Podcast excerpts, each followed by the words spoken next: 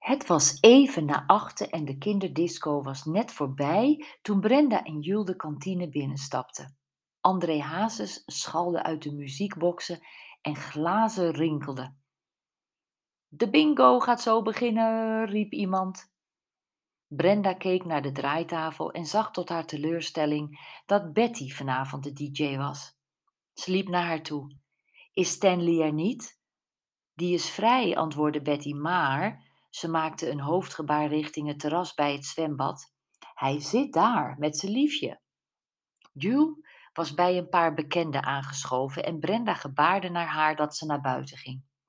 Hey Stanley, groette ze de barkeeper. Mag ik even bij jullie komen zitten? Natuurlijk, signora, antwoordde Stanley en schoof een stoel naar voren. Hij zag er nog aantrekkelijker uit dan overdag, met zijn strakke zwarte jeans en witte overhemd, waarvan hij net één knoopje meer dan nodig had opengelaten. Stanley wees naar het meisje dat tegenover hem zat. Dit is Lisanne. Brenda knikte vriendelijk. Wat een schatje, dacht ze, met haar lange golvende haar en hartvormige gezichtje. Was zij vannacht bij je in het washok? Fluisterde ze achter haar hand in Stanley's oor. Ja, Stanley keek trots naar zijn meisje.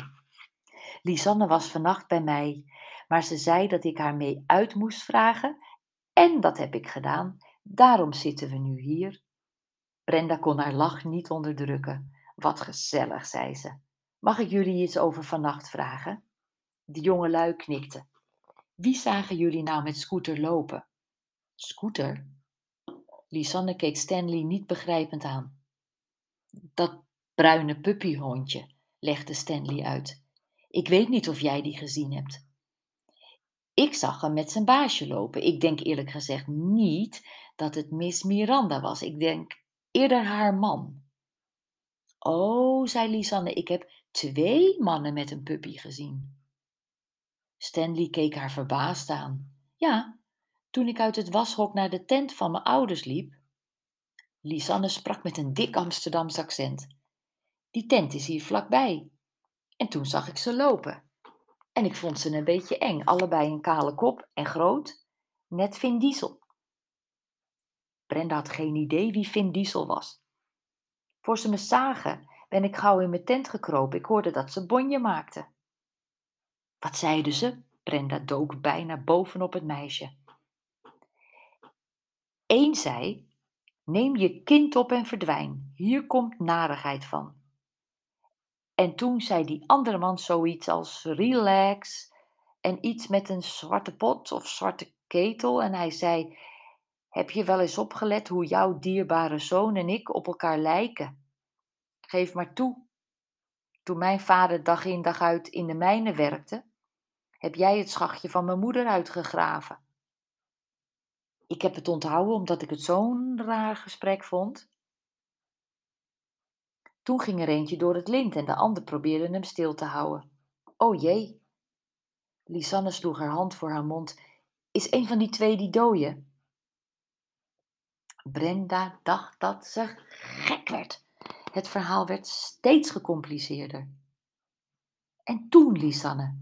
Nou, toen verder niks. Ik ben stil blijven zitten tot ze verder liepen. Richting het toiletgebouw. Eh, dat weet ik niet. Ik denk het wel. Die kant gingen ze wel op. Nonchalant veegde ze haar lange haren van haar schouder naar achteren. Brenda stond op uit haar stoel. Uit haar BH viste ze een biljet van 5 euro. Naast een telefoonhouder was haar BH ook een perfecte portemonnee. En een ideaal sleutelvakje. Soms deed ze s'avonds haar BH af en rolde er van alles uit: visitekaartjes, snoepjes, muntstukken. Veel handiger dan een tas mee te moeten zeulen. Ze legde de 5 euro op tafel. Jongens, dank je wel voor alle info, zei ze. Neem een drankje van mij en uh, Stanley. Ze knipoogde naar de jonge man die trots als een pauw naar Lisanne staarde. Geen washokken meer hoor. Lisanne verdient wat mooiers. Stanley knipoogde terug. Ze mag van haar ouders vannacht bij mij in mijn chalet slapen. Ik heb het netjes gevraagd. Brenda deed weer haar hand voor haar mond en fluisterde: Heb je je bed wel opgemaakt?